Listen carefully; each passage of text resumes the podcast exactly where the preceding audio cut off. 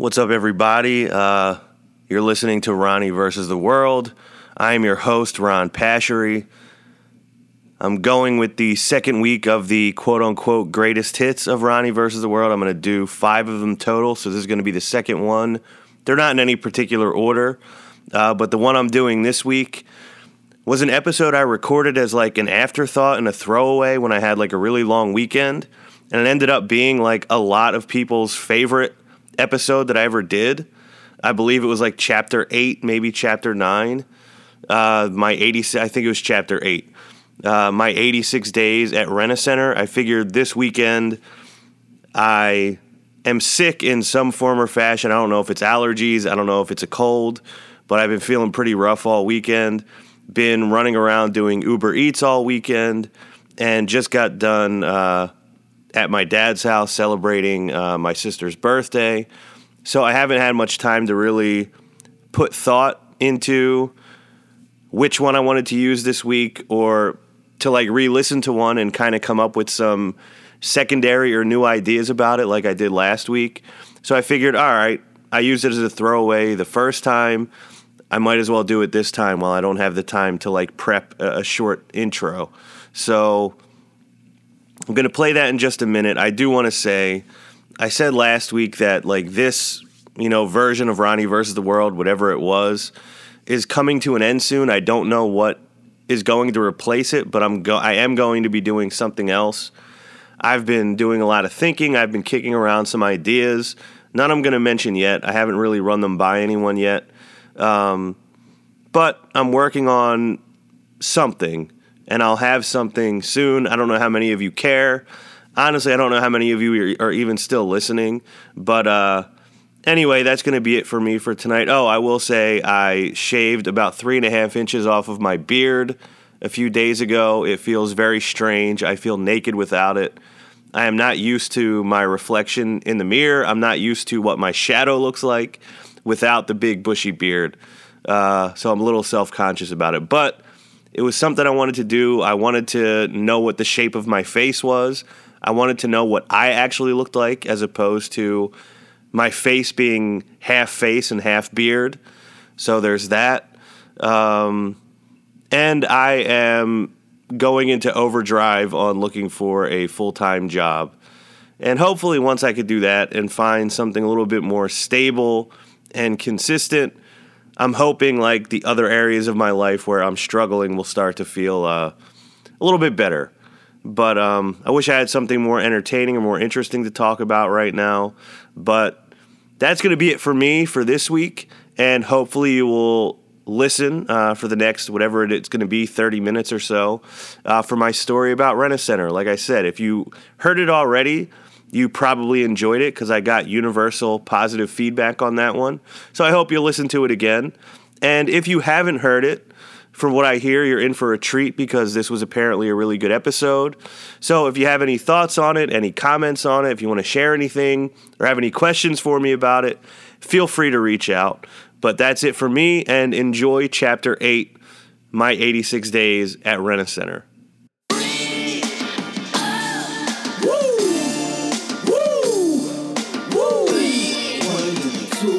Two, and then the three, three, three and then the four, four. Then you gotta breathe, breathe. One and then the two, two, two and then the three, three, three and then the four, four. Then you gotta breathe, breathe. Then you gotta, uh, then you gotta, uh.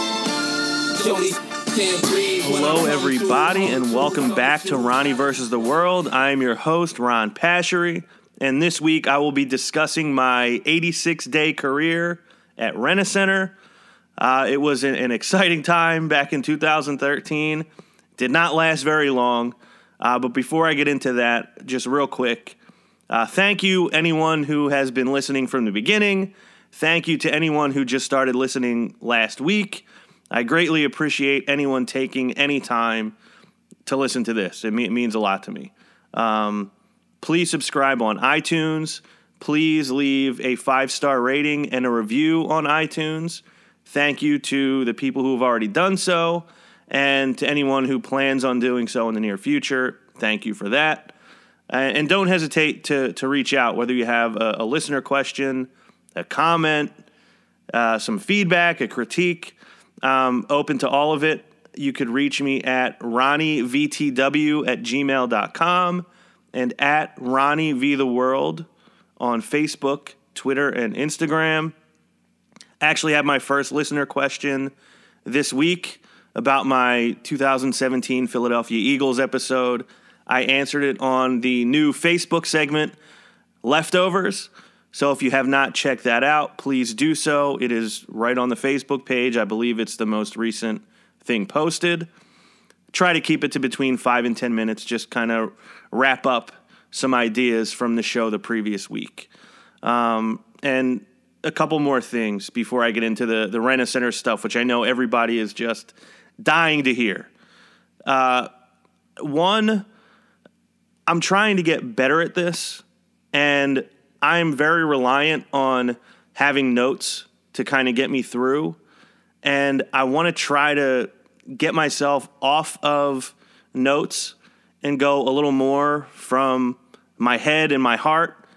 And this week I have less notes than normal.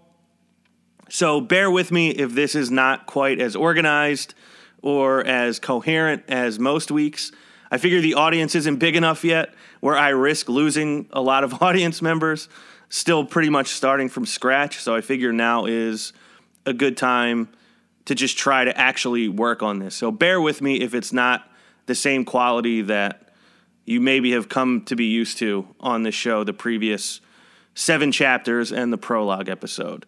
Uh, on Saturday, I took a road trip up to Long Island, specifically Greenport, which is literally all the way at the very end of Long Island. And my trip from Philadelphia to Long Island, I didn't realize that getting into New York State was only going to be the halfway point of that trip.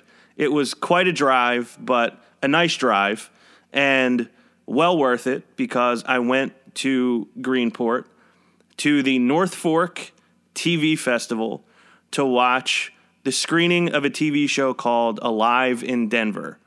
Has not been released yet. It was created by someone named Mike Levin, who I've mentioned on the show before. He's one of the co hosts of the Rights to Ricky Sanchez podcast, uh, a podcast that means a lot to me. It has really kind of helped helped me move my life forward in in a few different ways. But Mike is a writer right now eh, for the a show on NBC called Trial and Error. It just finished its second season a few weeks ago.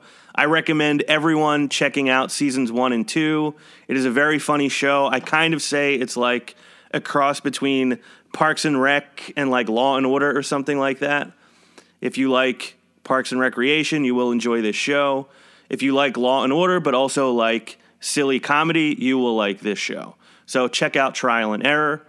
Um, but I went up to watch the screening of Alive in Denver, and it was a, a lot of fun. It was a really funny show. the The premise is the apocalypse is imminent. A meteor is about to hit Earth within minutes. This group of friends in like their early 20s are sitting around waiting for the end of their lives to happen together. They kind of reveal some of their to the grave uh, thoughts and feelings and the rest of the show is now about the fallout from what they have revealed to their friends. And like I said, very funny. I think it's really cool to balance a big subject like the apocalypse with absolute silliness.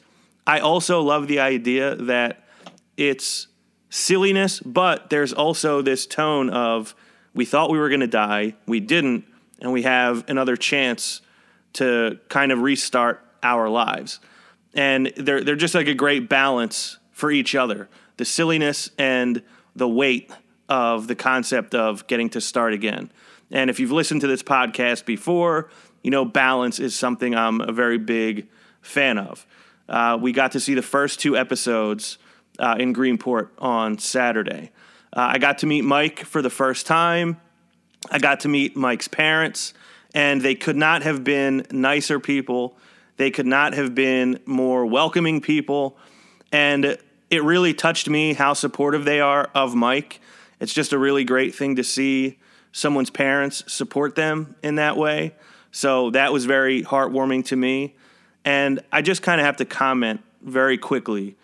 I met Howard Eskin back in 2011, I believe it was, or maybe 2012 at the Winter Classic when the Flyers played the Rangers at Citizens Bank Park.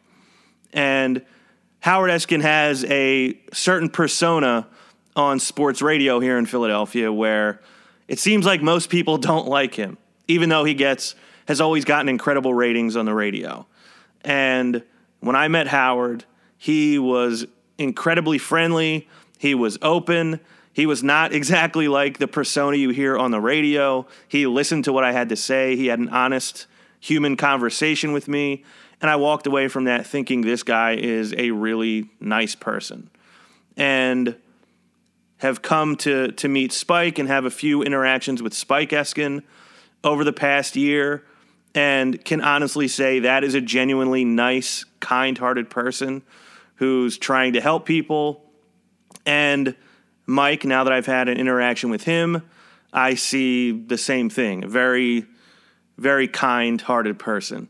And it makes me happy that something I enjoy as much as the Ricky and something I support as heavily as I do is something that's done by really great people. And it's also cool to see that I think these two people who host that show are great people because they were raised by great people. So that kind of circle of life I find very nice to see. And now that I've had at least one interaction with their parents, I see kind of where they get it from. So that was very nice to see. It was a really fun day. It was a fun road trip. Obviously, I have a lot that's been going on lately, a lot of anxiety. So, a road trip where I just got some time to sit by myself and think was very much needed. Greenport, a beautiful small town on Long Island. I really enjoyed my t- three hour stay there, four hour stay there. Um, and I would even consider going back for the North Fork TV Festival uh, next year. But I just kind of wanted to mention that about Mike and Spike and just wanted to reiterate that they have kind of been an influence in some improvements in my life over the last couple years. I don't need to give a ton of specifics because that's not really the topic of this show.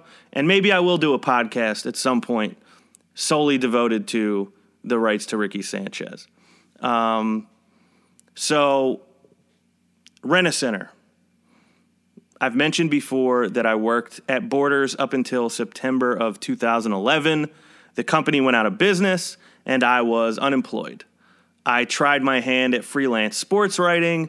I had a modicum of success, but not quite enough where I didn't actually need a job.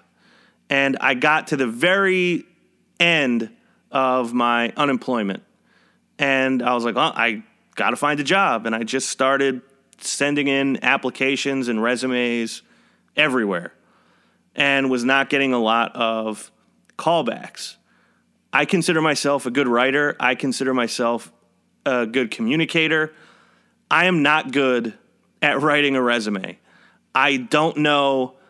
I think because I've never had a job that I really cared about, so I don't know how to put down on paper that this was something great I did at one time. I write it very much like I did. I worked here, I did this, I did that, and then I didn't work there anymore on this date. And that's kind of what my resume has always looked like. And I believe if I can get an interview, I can get a job regardless of my resume. But sometimes my resume is not enough to get me an interview.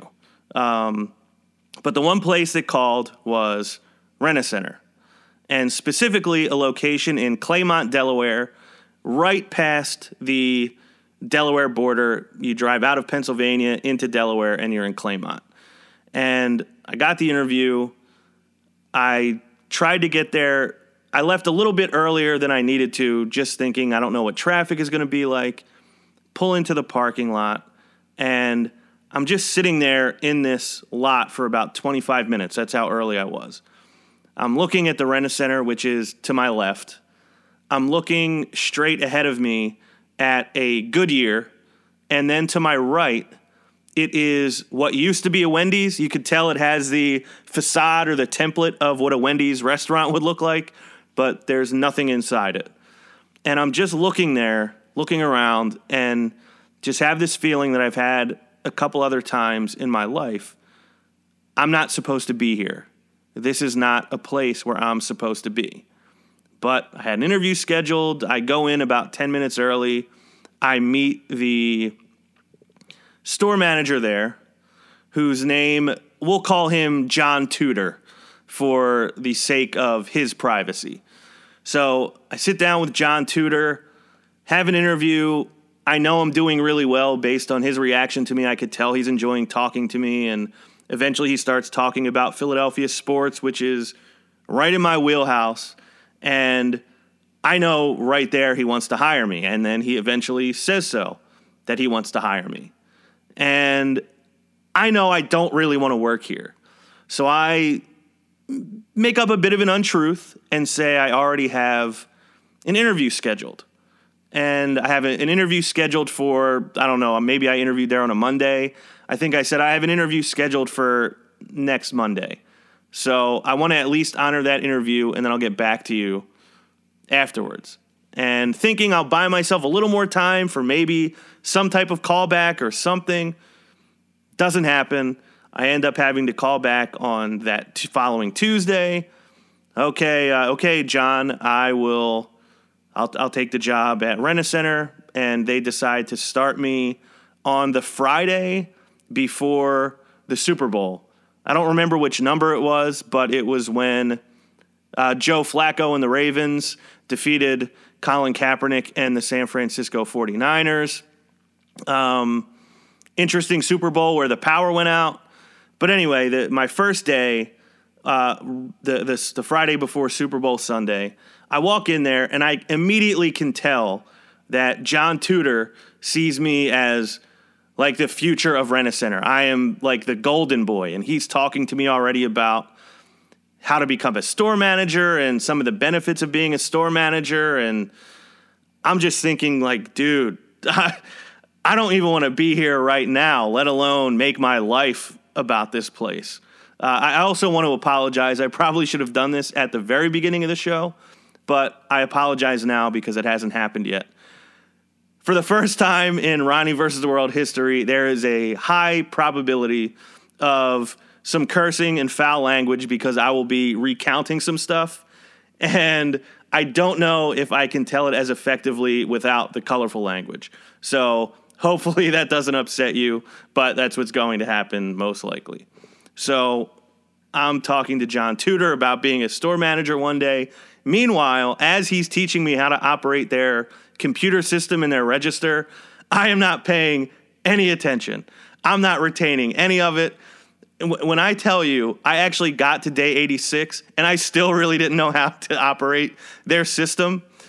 I am not joking. I'm not trying to be funny. I was still asking coworkers for help to do stuff 86 days on this job. That's how little I cared and how little interest I had in actually ever really allowing myself to feel like I was a part of it. So I meet my two new uh, coworkers. There were only three of us that actually worked in the store. One was named Marvell Wynne, and another was named Bobby Bonilla. And you may be noticing a little bit of a theme here. Not everyone, but a few people who are maybe around my age who collected baseball cards. Every name I am using to protect the innocent is a memorable name from the 1987 Topps baseball card set. So get ready for a couple more references to that. Uh, but Marvell Wynne and Bobby Bonilla. Marvell Wynne was a guy who was maybe like five, six years younger than me. And Bobby Bonilla was actually a woman who, who was, I think, a couple years older than me. She, I went with Bobby Bonilla because Bobby could be a girl's name, and Bonilla sounds a little bit like her last name. So Bobby Bonilla is a girl for anyone who didn't see that one coming. Um, met them. I thought they were really nice people. I really liked them uh, from the jump. And there was this like weird thing, like weird sense I got that John Tudor was not super fond of Marvell or Bobby Bonilla. And it was kind of rubbing me the wrong way immediately. Like I didn't want to be here already, but now I'm getting this weird sense that this guy is like kind of a dickhead and was not was like not a big fan of it. So obviously me being the person I am, I'm really trying to to be friendly and kind of build somewhat of a working relationship at least with my two coworkers because I'm never going to be the guy who the, I guess the way I want to say this is there's enough to deal with at work. There are enough headaches, there's enough annoyance that you shouldn't have to deal with it from your coworkers. So I try to do my best to make the work environment fun and enjoyable as much as it could be that. And I try to make sure that I am never causing any problems or any more headaches for my coworkers. That's like a very important thing to me. But so day one, Friday before the Super Bowl. Day two is the Saturday before the Super Bowl. And we were all told to, to come in wearing football jerseys. I wore my old McNabb jersey that I hadn't worn in a couple years. Um, we were grilling up burgers and hot dogs on a George Foreman grill in the store. We had a lot of business, a lot of people trying to rent big TVs for their Super Bowl parties. And I was not really entrusted with doing any selling. I was still more shadowing uh, Marvell and Bobby Bonilla. And day comes to an end. And I, I realized really quickly after my second day, the hours there were nine to seven and that was just the store hours. So we had to be there early enough to actually open the store and then actually do stuff after the store closed. So I feel like my life was like waking up to go to work at 8 a.m. and then, or actually earlier, I was probably waking up to go to work at like 20 after 7 to be like out of my house by 8 to get there by 8:30 and then getting home after 8 like probably 8:30 almost every night and that's literally like your whole day so coming off of unemployment i have all of this guilt and like an inferiority complex like i didn't work all this time i deserve this and i just kind of ate it. Like this is this is my life now. My life is just work. And hated this schedule. I hated that it was literally like my entire life was getting taken by this place. But again, I felt I deserved it. So, day three is the Monday after the Super Bowl, and Marvell Wynne called in sick on this day. I believe he said he had food poisoning. Uh, I'm not not gonna knock him too much, but to me, the day after a Super Bowl party, food poisoning I don't know. It's like a little bit too obvious of an excuse. I think he could have done better. Um, I would have done better personally had I called out on Monday. Had that not been my third day, although I'm not going to pretend like there wasn't a part of me that was ready to already not show up on day three. But day three, there was someone that got called in from another store to fill in for Marvell Wynne. And we'll call him Ruben Sierra, uh, formerly of the Texas Rangers. Again, 1987 Topps baseball card set. So Ruben and I were kind of partnered up all day. We had to do this big delivery for a customer, Wally Backman. Um, Wally had put in an order for a television, for a washer and dryer set, and a dining room set. And Ruben and I dropped this stuff off, and Mr. Backman is not a nice guy at all. Now, Ruben is black, I am white. So, all of the ire that Mr. Backman, who is also white, all the ire that he has is geared towards Ruben. And at a certain point, I kind of had enough and told Mr. Backman, like, Yo, settle down. I'm new. I'm not going to get uh, too feisty right away. But I kind of told him to settle it down a little bit. We had an issue hooking up the, the washer to his sink. We eventually got it fixed, and that was that. And I hoped I never had to see Mr. Backman again. I was hoping this was my last experience with him. And another person that I met was the regional manager, and we will call him Cecil Fielder. Uh, pretty large built man. And so Cecil Fielder seems like a good name for him. Cecil sat down with me, kind of asked me some questions about, you know, where did I see myself going? How did I end up here? And I felt like Cecil was real skeptical of me immediately. I, I didn't know why, but I just felt like I didn't feel like he and I were seeing eye to eye right away. And within two weeks of me starting here, John Tudor is doing this weird thing where he's telling Marvell and Bobby Bonilla to be more like me. And all I can think is like, dude, I don't even know how to work here yet. I don't even know how to ring up a sale. You haven't even let me try to sell anything yet. These guys are still trying to teach me. One, why are you trying to pit us against each other? I'm not going to allow you to make them resent me. I'm not going to allow you to put me in a position where these guys think I'm better than them.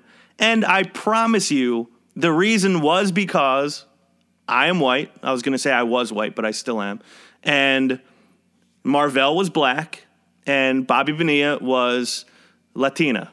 So I did my best. Like we'd get in a, tr- I'd get in a truck with one of them, and I would do my best to kind of, you know, do one of the things I do best, which is talk about the boss. Um, tried to try to let them know, like I'm, I'm one of you. I'm on your side, and I tried to build this culture from within, where it's like we are together. Don't let this guy kind of pull us apart. He's really nobody. He's just some guy who's a store manager at a rent a center store. We're all people. Let's just be people, and we can all get along and do what we got to do to get through the day. But I'm not. I'm not here for us all being made to be enemies of each other for no reason. So had a huge problem with that, and I actually had a talk with him about it at one point, like to stop doing that. Um, within a couple more weeks, I finally have been entrusted to be out on the floor as a salesman. And I don't really want to do it. I'm very personable. It's weird. I have a side of me that's introverted. I'm really bad at being able to initiate a conversation, like cripplingly bad at it. But once a conversation has been started with me, good luck trying to get me to stop talking. So I'm not a good salesman because I don't care enough about anything I've ever sold where like it ultimately comes down to either I'm going to win and get this person to buy it or they're going to win and find a reason not to. And I've just never cared enough to like consistently win that battle. So this woman comes in, she's wearing a pair of glasses. She wants to see a TV. I start showing her this Samsung TV. I am selling my ass off telling her about the blacks on this TV and the color contrast and the depth in the picture. And I put in this movie. I wish I could remember what it was called. It was one of those kind of corny, like horror movies from like the 2010 11 range. Has a name something along the lines of like The Cave or The Ruins or something like that. Almost positive it's neither one of those because I've tried to watch them both and it never was the movie I was thinking of. But I put in this movie because it's the first DVD I could find to put in. And the first scene, which is perfect for selling a TV, it is a young woman jogging on a beach. The camera is facing out towards the ocean, very wide panoramic shot, and it looks gorgeous. And then, literally within one second, it cuts to a shot of a woman walking out of the bathroom naked. So I have this customer with me who's now watching this naked woman walk out of the shower on the screen in a store in a business setting. She doesn't really know how to act. I don't really know how to act. I'm still trying to sell the TV and ignore the fact that there's a naked woman on the screen. I maybe should have pressed stop, but to me that was like too much of an acknowledgement of what happened and I didn't want to acknowledge it. So eventually she wins the battle and walks out without buying a TV. And that was my first attempt to really sell something at Rent a Center, which went re- really well. Uh, that was probably about 21 to 25 days in. And another month or so goes by, another four to six weeks. And I've talked to a lot of people in the store. I've talked to a lot of customers who we've either delivered stuff to or picked stuff up from. I've talked to people on the phone. We had like, I don't even know what you would call it, some kind of reception, maybe like a customer appreciation reception one night that, you know, I met a lot of people that were like really nice people, like really grateful for getting to get that new couch and maybe us bringing it into the house and setting it up exactly where they wanted it or like really happy and appreciative to get this like huge TV that they could watch the Super Bowl on or you know the new bedroom set for their son or daughter a lot of like really great people that I met who like I really thoroughly enjoyed my interactions with. I had a couple people actually make me breakfast when I delivered stuff or I'd go to to fix something that was wrong between their TV and their sound system and have had people offer me meals and stuff like that and I got to sit down with their family. There were also some like really really horrible people who I don't even want to really go into it. Just terrible people. Um, but the night before Easter of 2013, so this is like April, I was like really struggling with. I had kind of learned a lot of lessons while I was unemployed, like a, like a lot of things that were more important than work, a lot of things that were more important than money, and I didn't really. I guess I realized working at this job, I kind of lost all of that. I gave all of that up. And you know, like even something for instance while I was unemployed, my my father had a heart surgery and I was when he had that done, I had like another 5 weeks I think before I got my job at Rent-A-Center. And while he was going through like the roughest stage of his surgery, I was available all the time to him. Like I was able to be the one who drove him to the hospital. I was able to be the one that eventually drove him home. I was hanging out with him at his house all day and watching TV and just talking about stuff and going outside for a walk with him and walking walking the dog and to me I was like really appreciative that I got to be there for that. Um, if I had a job it wouldn't it wouldn't have been that way. And so I kind of was resenting the fact that I lost the ability to do things like that. And so the night before Easter, that Saturday night, uh, myself and my brother in law, Bayard, were, I'm not going to make him a, a, 1987 Topps baseball card character. Um, we were standing out front of my house, drinking and looking up at the stars and the moon and kind of just talking about the universe and how expansive it is and how we are so worried about the least important stuff down here on earth. And we get stressed about the most insignificant stuff and worried about it and we waste so much time on it. And we we came up I don't know if we came up with this name or this was a name he said someone else had given it, but the the term we were throwing around that night was the plastic world, which is basically everything that everybody else expects you to be or expects you to have.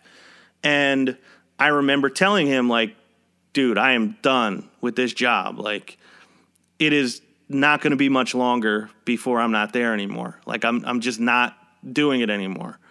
And it kind of that conversation, there was a lot more to it than that.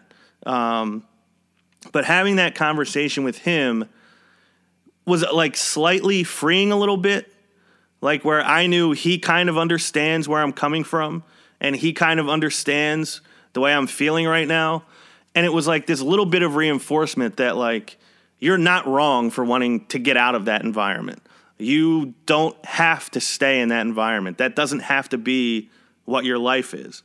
And a week later, uh, less than a week later, actually, that next Friday, so six days later, after the store closes, uh, we are told by John Tudor that we have to gather into the office. We had a mystery shopper the previous month. So we sit down, they put in the little DVD so it has video of the interaction, whoever it was in the store that had an interaction with the mystery shopper, it's on video. So he pops in the DVD, and who do I see on the camera but me talking to the lady with the glasses who wanted to buy a TV? Could not believe it that my first attempt to sell was with a mystery shopper, and the mystery shopper, a couple minutes into the video, they have to black out the video with some actual text on the screen saying this had to be edited because there was brief nudity during, during this sale. I one, this is one of my favorite things that's ever happened to me. That my first sale was to a mystery shopper, and the mystery shopper was the woman I showed the nudity to in the movie. And everybody was like on the floor laughing, couldn't believe it. Even John Tudor was like, I should be mad at you for this, but it's too funny for me to actually be mad. And little did I know that would be the last time I was ever there for closing. Uh, the next day, a Saturday, uh, we got a call from, let's see, what did I name him? Wally Backman. Mr. Backman was very upset that his TV uh, was broken. It fell off of his TV stand and the screen shattered. And he wanted to return it, and he wanted to return everything he had rented uh, a couple months before. Everything that Ruben Sierra and I struggled to get into his place, which, let me tell you, this was not a house, this was not an apartment. This was at something called, I believe, the Highland Motel, which you can actually see from I 95. I think it's like somewhere right around like the Betsy Ross, Betsy Ross Bridge exit. It is a motel that has the only entrance in to where this guy's apartment, quote unquote, was, was a, cast iron staircase that was maybe about 20, 25 feet high and had the width of maybe just enough to fit two of me in sideways. So, not a lot of operating room between the railing and the wall to get up this staircase.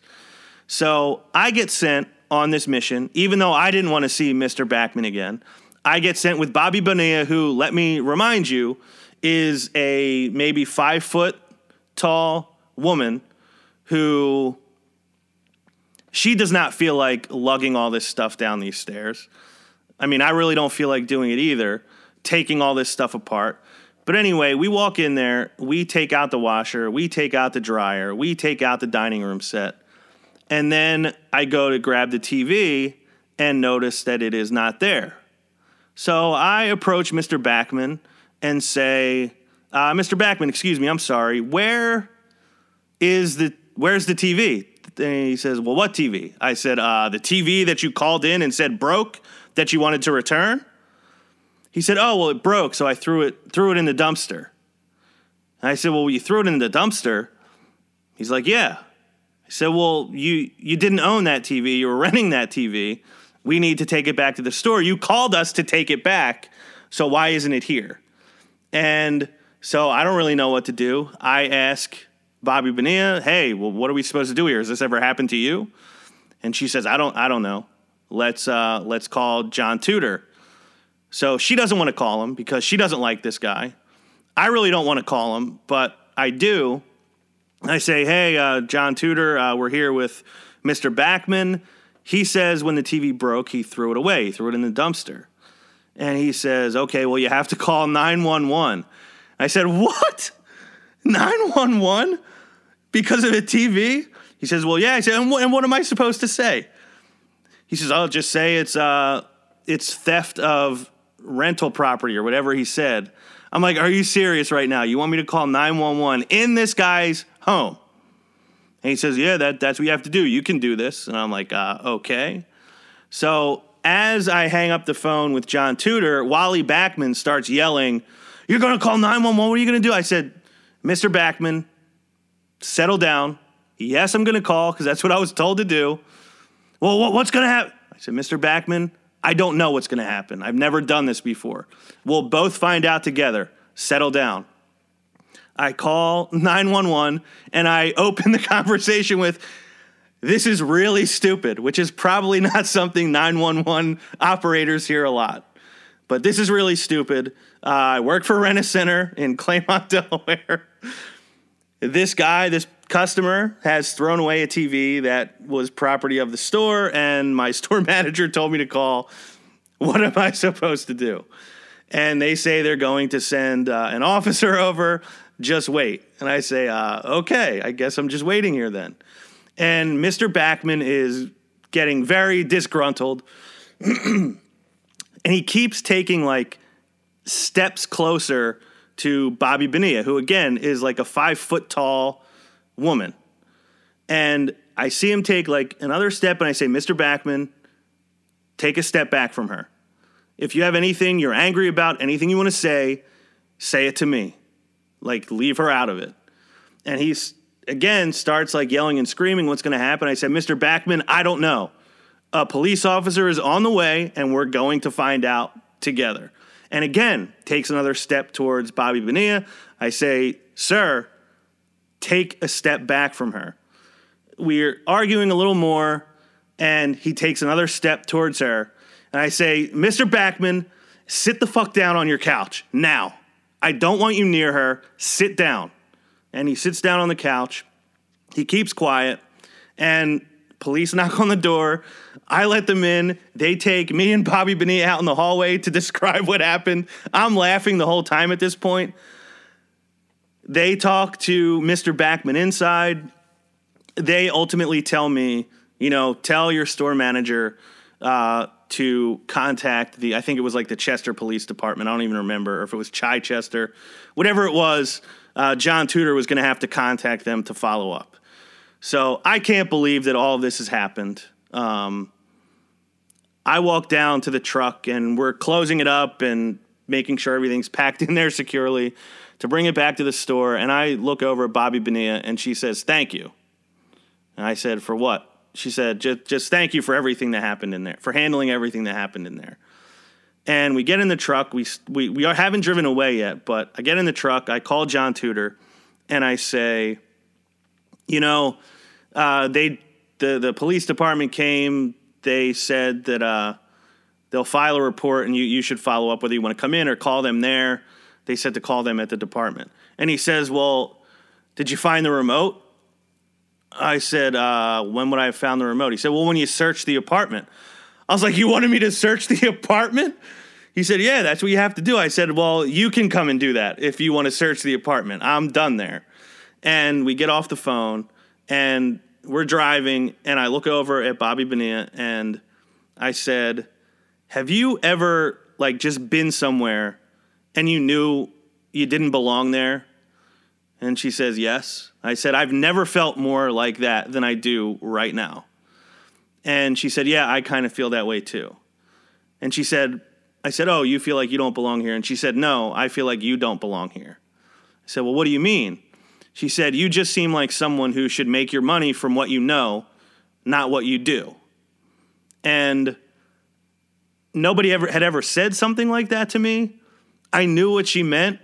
And I was just thinking like you you don't know what you're talking about. Like I I can't really there I don't know enough about anything to make money off of what I know. So I have to kind of be a workhorse or a beast of burden for the rest of my life. But anyway, she said it. I just kind of kind of let it go. And I told her, or no, we actually got a call back from John Tudor saying we had another customer who wanted to return stuff, go to their house and pick it up. And I look at Bobby Bonilla and I say, you know what? I really don't. I, I don't want to do that. I said, honestly, I, I think I'm just done. And she said, What do you mean? I said, I, I think I'm quitting. And she said, Well, if you quit, I'll quit. So we drove around in the truck for a couple hours, maybe a few hours. Never went to that house, I don't think. Go back to the store. I walk in, grab my jacket, and start to walk out. And John Tudor says, Hey, where are you going? I said, uh, I'm going home. He says, Are you coming back? I said, Uh, probably not. And walked out, drove home, and that was the end of it. 86 days in, that was that. I was four days away from health insurance. I think I was also four days away from a raise. um, we should all have health insurance, honestly, whether we have a job or not. But that's a, topic for another day, maybe. Uh, but I walked out. I quit. I was done that quickly. I had had enough. I was somewhere I wasn't supposed to be. I realized it and got out of there.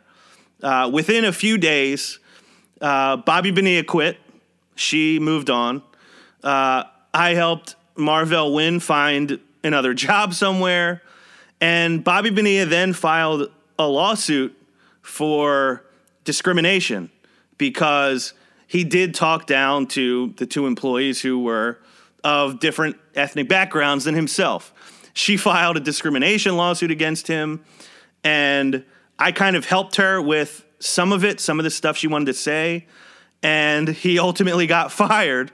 So I somehow managed to bring the Claymont, Delaware uh, branch of Rent-A-Center to its knees single handedly. Um, I heard after I left, Cecil Fielder, the regional manager, said that he knew I was not going to be there long. He said, I knew this was just a stop along the way for him. And it's weird because these two people who I didn't really know that well, like saw things in me that, that I didn't. I thought like I'm gonna just be stuck here. Even though I didn't want to be, even though I didn't think it was gonna be my life, in my mind, it was like I don't know what else there is, so like this is it for me. But they saw that it wasn't. And another thing that happened is when I was helping Bobby Bonilla with her stuff for her lawsuit, I had left the job. I found a job like within two days, but unfortunately, I never actually started that job until about eight weeks later and didn't get paid for like 11 more weeks. So I had a lot of stress and anxiety at the time. And I was like meeting her in Delaware to help her go over some of her stuff and rewrite some of her statements. And I was getting to a point where it was like, I don't, I can't mentally handle this anymore. Like, and I don't even know how to really explain it. But the one day we were sitting there and she said, I don't know how many more times I'm going to talk to you. I said, Well, why do you say that?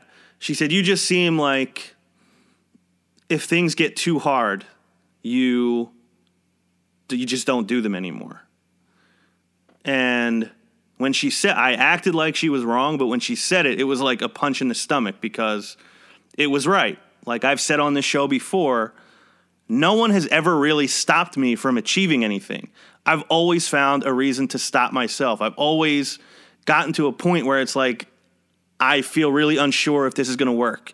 So let me stop before I technically fail.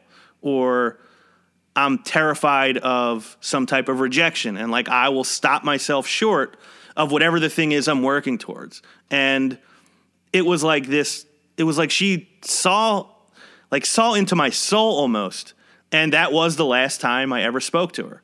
I like couldn't handle that someone had that read of me and I never talked to her again. Um, but I did hear from Marvell Wynne. I think I actually called the store one time, or what did I, I don't know. I got in touch with him. Oh, I, I remember.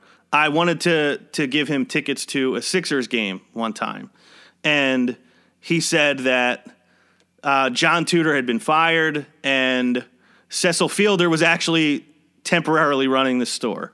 Um, so I don't know. It's like right after that, I waited all that time to start my next job. I finally did, and then that job was like very peaceful, very calm, and I was kind of applying some of the lessons I was talking about when I spoke to my brother in law about the things that really matter and what my priorities were. And then, three months after I started the job at the airport, I started my job that I just recently left.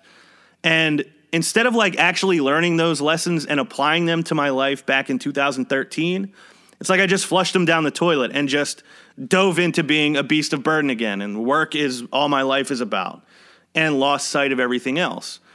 And it's like now I have another second chance at life, much like uh, what I talked about with the show Alive in Denver, where these people avoid the apocalypse and now they get a second chance to kind of live their lives knowing we could have died yesterday or we could have died last week or last month, but we didn't. And now we get a chance to live with that knowledge that we aren't guaranteed to be here, you know, much longer. And a, a reason why this is interesting to me that the whole second chance at life and like this time I'm really actually embracing it. I actually learned a lesson on that trip to Greensport in, or in Greenport. It's not Greensport. I keep saying that. It's like a Philadelphia thing, like people calling Alshon Jeffery Alshon Jeffries. I don't do it with athletes, but apparently I do it with Greenport, uh, New York. But so I apologize, Greenport, for for getting your name wrong. Um, but the thing that that's that I learned, uh, Mike and his writing partner, I'm almost positive his name is Patrick. I'm like blanking right now, but they were being asked questions about like making the show and writing the show and the distribution of the show. And what happened with Alive in Denver is Mike actually started writing it in 2011. It was inspired by the Mayan calendar 2012 apocalypse. That's like where the idea came from for him. So he was working on this thing seven years ago. And at some point, I don't remember the exact chronology, but it was an idea that Warner Brothers wanted to run with, and then it never got made. And then a streaming service called Fullscreen wanted, they actually filmed it. Like they got eight episodes of the show filmed, and it was supposed to premiere on Fullscreen, the subscription service. I guess it's sort of like a Netflix type company. And before it ever premiered, Fullscreen folded and went out of business. So now Mike is trying to acquire the rights to it which it's his creation, but I guess maybe there's some legality in they funded it being filmed, like they filmed it. So maybe they own part of it or they own all of it. I don't know. But Mike has been taking it to different TV festivals to get it seen and hope he could find a platform for it. But in the Q&A, he actually broke down this story and all I could think about was how much I related to that. I didn't realize he had worked on it that long. I didn't realize how many like steps forward and steps back the journey to get Alive in Denver produced had. Um, and I found it like really inspiring and relatable to me because I'm trying to get somewhere. I don't know how exactly yet or where exactly it is I'm trying to go, but it's just it just kind of was a really good lesson about you know, there are going to be hurdles in the way but you can't stop trying to get over them. And so I don't know that Mike Levin will ever hear this, but like thank you for for that because it was something I really needed to hear like at that time that trying to get somewhere is worthwhile. And sometimes it's really easy to lose sight of that when you're not seeing necessarily the results that you want to. Um, so I'm looking at like right now, this is another second chance for me. I plan to take full advantage of it. Um, and I don't have like a huge like lesson or learning experience this week for everybody, but I just kind of want to make one thing like very clear. You don't need a huge life event like a near death experience or a job loss or you know the loss of a loved one to start anew all you need to do to start anew is like just you just have to be able to wake up tomorrow. And if you wake up tomorrow, that's an opportunity to start anew. And like I said, I'm taking advantage of my opportunity right now. And maybe my opportunity is a little different than anyone listening's might be because I don't have a job to go to uh, on Monday morning, where I assume most of you do or if you don't have a job to go to Monday morning, maybe Monday night or Tuesday morning. Um, so I don't take that for granted that I probably have a lot more time to try to start anew than most of you do. But starting anew doesn't have to be a whole life overhaul. It, it could just be like one little thing that's the first step to starting anew. So wake up tomorrow and be prepared to do at least one thing that's going to make your life a little better, or even just your day a little better. Um, that's really all I have. Uh, Don't forget to subscribe on iTunes. Five star ratings and reviews are greatly appreciated. Check out Ronnie versus the World Leftovers on Friday on Facebook. Five to 10 minute segment. I kind of address feedback and answer questions and address any maybe ideas I had. Like after I hit stop on this recording, I'm going to go sit down and think of 10 things I wish I said but slipped my mind. And those are the types of things I'll throw into leftovers. And listener questions. I had one last week. Hopefully, I get another one this week. I guess we'll see. And also, I am no longer announcing next week's topic on this show as the hook for leftovers. I am going to announce, continue to announce the topic of the following week's show on the leftover segment. So tune in on Friday to find out what next Monday's show is about. That is Ronnie versus the World. I am Ron Pashery, and I'll see you next week. Can't share my air. I walk a mile in the pair I wear. And I'm getting better year by year. Like they say wine do. Cops couldn't smell me if you brought the canines through. And I pace myself. I know these money hungry wanna taste my wealth, but I keep them on a diet, embrace their health, or even keep them on the quiet and space myself and just take a deep breath. I got them grabbing their chests, cause it's hurting them to see fabbing is best. And they and they worth, they rather see me laying a hearse than laying a back. And I ain't just laying a verse, I'm saying the facts. I came back with some sicker stones that got these broke looking at me like they choking on a chicken bone. Every chick up can't leave it alone. So I know it's one of them. Every time I flip my phone, bleed. One and then the two, two, two and then a three, three, three and then the four, four. Then you gotta bleed. bleed. One and then the two, two, two and then a three, three, three and then a four, four. Then you gotta breathe. breathe. One and then a two, two, two and then a three, three, three and then the four, four. Then you gotta breathe. breathe. Then you gotta, uh, then you gotta.